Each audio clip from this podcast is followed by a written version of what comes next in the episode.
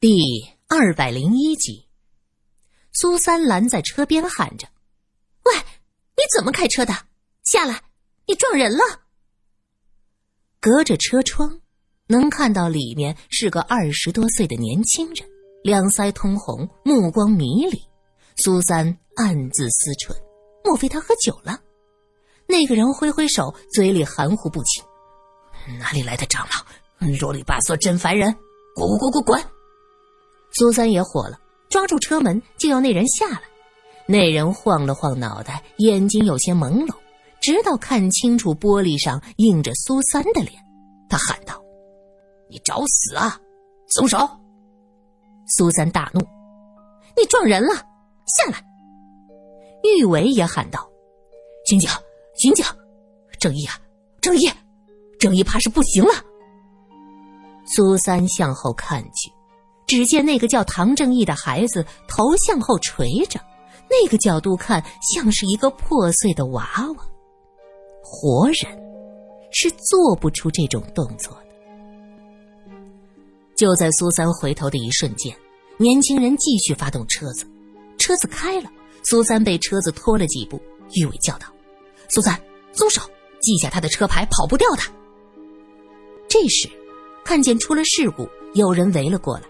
巡警吹着警笛往这儿跑，那车子也就继续摇摇摆摆消失在了街道。有好心的路人大姐扶起苏三问：“小姐，你没事吧？”其实刚才摔倒的时候胳膊杵了一下，咔嚓一声，很疼。苏三咬紧牙关，硬是摇头说：“我没事。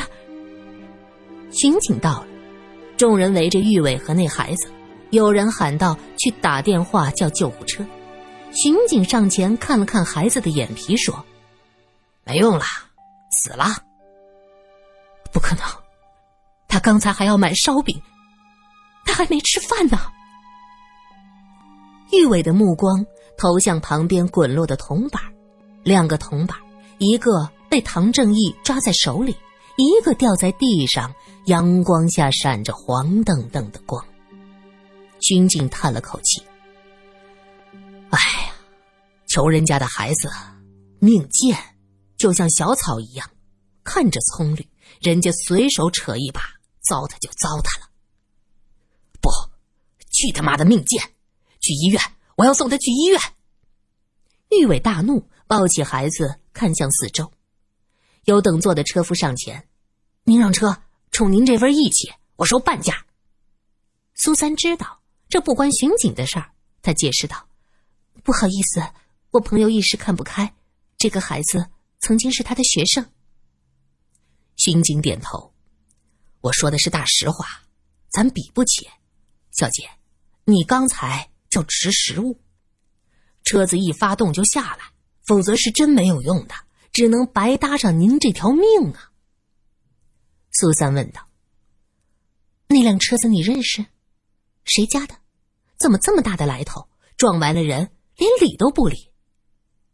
另外一个摊贩叫道：“这条路被他撞过不少东西，都不了了之了，谁敢管呐？罗司令的公子，人家呀有钱有枪的。等等，罗司令，警备司令部的罗司令。”苏三看了玉伟一眼。心想不会这么巧吧？巡警点了点头。是啊，小姐，那开车的就是警备司令部罗司令的公子，咱惹不起，只能自认倒霉，找上门也不晓得能不能要点抚恤。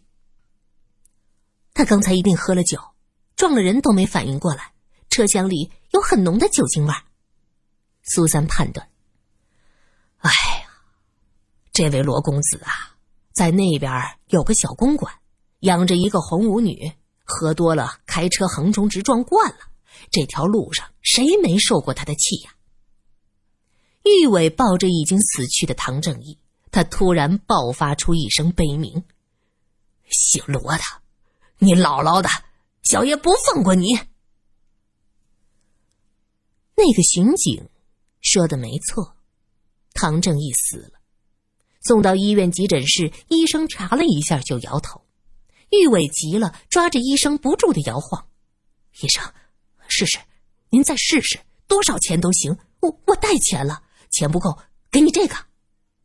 他从口袋里拿出一个翡翠鼻烟壶。医生愣了一下，说：“先生，这孩子真没救了，您出多少钱也没用啊。”苏三拉住玉伟：“山鬼，你冷静点。”冷静，冷静，我怎么冷静？玉伟指着躺在床上一动不动的唐正义。死了，他死了，他只有十二岁，十二岁。苏三连连点头，我知道，我知道，我知道。玉伟，你冷静点事情已经这样，你再吵下去也没有用的。对，没用，这些都没用。我要去找那辆车。兔崽子撞了人，理都不理。对，那车开的乱七八糟，开车的有问题。罗公子，他妈的，这是罗隐的家人。苏三也想知道那个年轻人到底是谁，是罗隐的叔伯、兄弟，还是义母的弟弟？他只知道罗家有许多的姨太太，三小姐就是因为讨厌那些女人才搬出来和弟弟一起住的。事发突然，开车那人的样貌他没看清，只闻到重重的酒味儿，想来他一定喝了很多酒。罗公子，那医生重复了一句，表情有些复杂。医生，你听过这个人？医生叹了口气：“，果然又是他做的。前年，罗公子也撞过人。”也是送到咱们医院，没有抢救过来。被撞的呀，是位在女中读书的小姐，家里还蛮可以的。听说最后啊，不了了之了。苏三的心一沉。前年就出过事儿，那罗隐一定知道。对，他知道，所以他讨厌那个家，一心要逃开，一定是这样。玉伟转过身，抱起唐正义。眼泪涩涩的往下掉。都怪我，我不该叫他去买烧饼吃。都怪我，要不是我，他不会死。都怪我。玉伟这三十年，见识了许多的人和事。出生时，自己背后那座大山已经哗啦啦倾倒。外面的日子一天天变化，全家却关起门来过王府的小日子。平日里上门最多的都是遗老遗少，以及那些占领过北京城又狼狈撤出的军阀们。这些人随便拎一个出来，在中国近代史上跺跺脚都得抖三分。眼见他起朱楼，眼见他宴宾客，眼见他楼塌了，见得多了。玉伟就将权势和财富看得很淡，也正因为如此，他享得了福，也耐得住苦，能一路从长春讨饭回来。玉伟自然知道，这世间有穷人，自己也穷过，可是他万万想不到，这年头穷人的命像是草芥一样，好好的一个孩子说没就没了，一时间是难以接受。将唐正义的遗体暂时安放在太平间，玉伟失魂落魄的走出来，站在医院的门前，一片茫然。正午的阳光白亮的刺眼，不远处电车叮叮当当的开过来。医院旁有些小吃摊子，这会儿已经收摊了，老板正忙着将凳子收起来。远处围墙的墙角上，一滩可疑的白色痕迹在阳光下一晒。骚臭气升腾，这火辣辣的生活，热乎乎的生活，这孩子再也看不见了。玉伟蹲下身去，呜呜的哭起来，像是一个受了委屈的孩子。他是个乐天主义者，可是今天，就在刚才，他只想大喊一声：“去他妈的狗屁真理！”一个孩子死了，被撞死了。所有人都告诉他没用的，死了也是白死。苏三拉他起来，可他像个耍赖的孩子，死活也不起了。苏三无奈的说：“我们总得通知他家人吧？”“对，对，去找他家人，去找他那个混蛋的爹。明明家里的条件还可以，可他宁愿花钱找舞女，也不给孩子拿钱出来读书。”玉伟带着苏三七拐八绕来到了一个巷子。指着尽头的那家说：“那，就是这儿。”苏三一看，这是个独门独户的院子，看起来唐家不是穷到吃不起饭的人。可这样的人家为什么要把孩子送到沙场做学徒呢？不能够啊！玉伟不想按门铃，直接哐哐哐的拍着。苏三也不拦着，他知道他现在心情差到了极点，就随他去吧。很快，门开了，一个妖艳的老女人站在门前。她一看玉伟，大声说道：“哼，你个小次佬啊，把人打了就白打啦，赔钱来！”玉伟一把打下他的手。唐正义出事儿了！哎呦，骗鬼哦！个小次佬，活着和我们有什么关系啦？还靠得着你这个老师吗？那个女人阴阳怪气，是真的。唐正义死了，苏三说道。什么？怎么死的？女人尖叫起来。被车撞了，当场死亡。苏三语气黯然。被车撞了？哎呦，好不容易养大的小毛头能做事来。怎么死了？老女人拍着腿哭嚎着。这话苏三怎么听都不对味儿。他急忙看向玉伟，果然后者是虎目圆瞪。你说的这是人话吗？咦，被车撞的，那开车的一定是有钱人。到底是哪一个？这女人突然醒悟过来，唐正义是被车撞死的。都说是警备司令部的公子，苏三说完又加上一句：“不过没有查证，需要家属和我们一起到警局报案抓人。”司令的公子，啊！哎呦，发财了，发财了！哎，这下要发财了！哎，小次佬，死得好，死得好！老女人突然大笑，向屋子里跑去。玉伟喊道：“你还有没有人性？”苏三不解的问：“这是唐家的什么人？什么人？屁都不是，一个老鸨子。”玉伟气愤的说着。两个人走进了门，一个男的一瘸一拐的走过来，看到玉伟一愣，急忙抓紧手里的拐棍苏三看这男子三十多岁，脸上是青青紫紫。再见他对玉伟是怒目而视，心想这一定就是唐正义的父亲。果然，就听那男子问：“我儿子死了，被撞死的？”玉伟沉重的点头。你怎么知道？你和他在一起，在一起，怎么还叫他死了？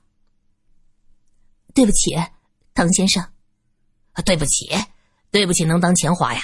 现在和我说对不起，你打我的时候怎么不说呀？啊，说我对不住我儿子，那你呢？你就对得住了。那人见玉伟垂头丧气，立刻来了精神，一把揪住玉伟的衣领：“你赔赔钱！”苏三很生气，这是亲爹吗？怪不得山鬼要抽他，亲儿子出事儿连问都不问，光记着要钱。他气得浑身发抖。唐先生，这件事情的来龙去脉你都不问，就嚷嚷着让人赔钱，什么意思？撞人的是警备司令部罗家的人，你得先和我们到警局去报案。这时，那个妖艳的妇人冲过来，拉过唐先生的手说：“你看看你，哎，是被有钱人家的车子撞的，要去报案的，报了案才有钱拿。那些有钱人呐。”你不吓唬吓唬他们，是一个子儿都不会出的。哎呀呀，这才叫做越有钱越吝啬的啦。唐先生闻言，这才松了手。玉伟气恼的弹了弹自己的衣领，他瞪着唐先生问：“走，报案去。”出得门来，那老妇人也跟着。苏三瞧他不顺眼，请问你是唐家什么人？老妇人嘴巴一撇：“切，我是那小瘪三的外婆。”苏三想问他，小瘪三的外婆是不是老瘪三呢？可是看那女人妖里妖气的样子，将嘴又闭上了。就在这时，玉伟拉着他的袖子，小声在他耳边嘀咕：“姘头的妈，风月场出来的。”哦，苏三这下明白了，怪不得唐先生会这么对待自己的亲生儿子。这有了后妈，不就多了个后爹吗？还不是个正经的后妈呀！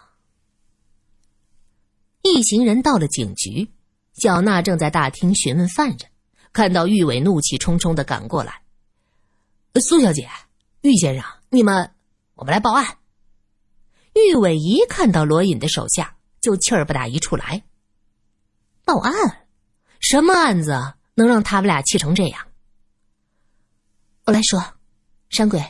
你现在情绪不稳定，玉伟恨恨的说道：“好好的孩子就死在眼前，鬼才稳定。”听到这话，唐先生的脸一阵青一阵白。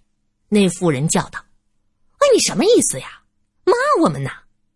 玉伟说：“你心虚什么啊？”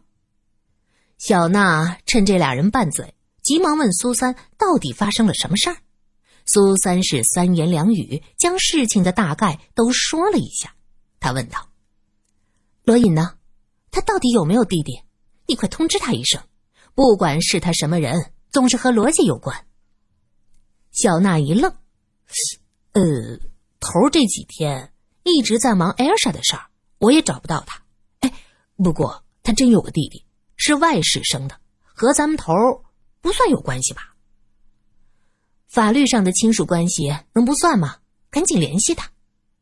正说着，就听到玉伟喊道：“你跑哪儿去了？哎，你那个缺德带冒烟的弟弟在哪儿呢？”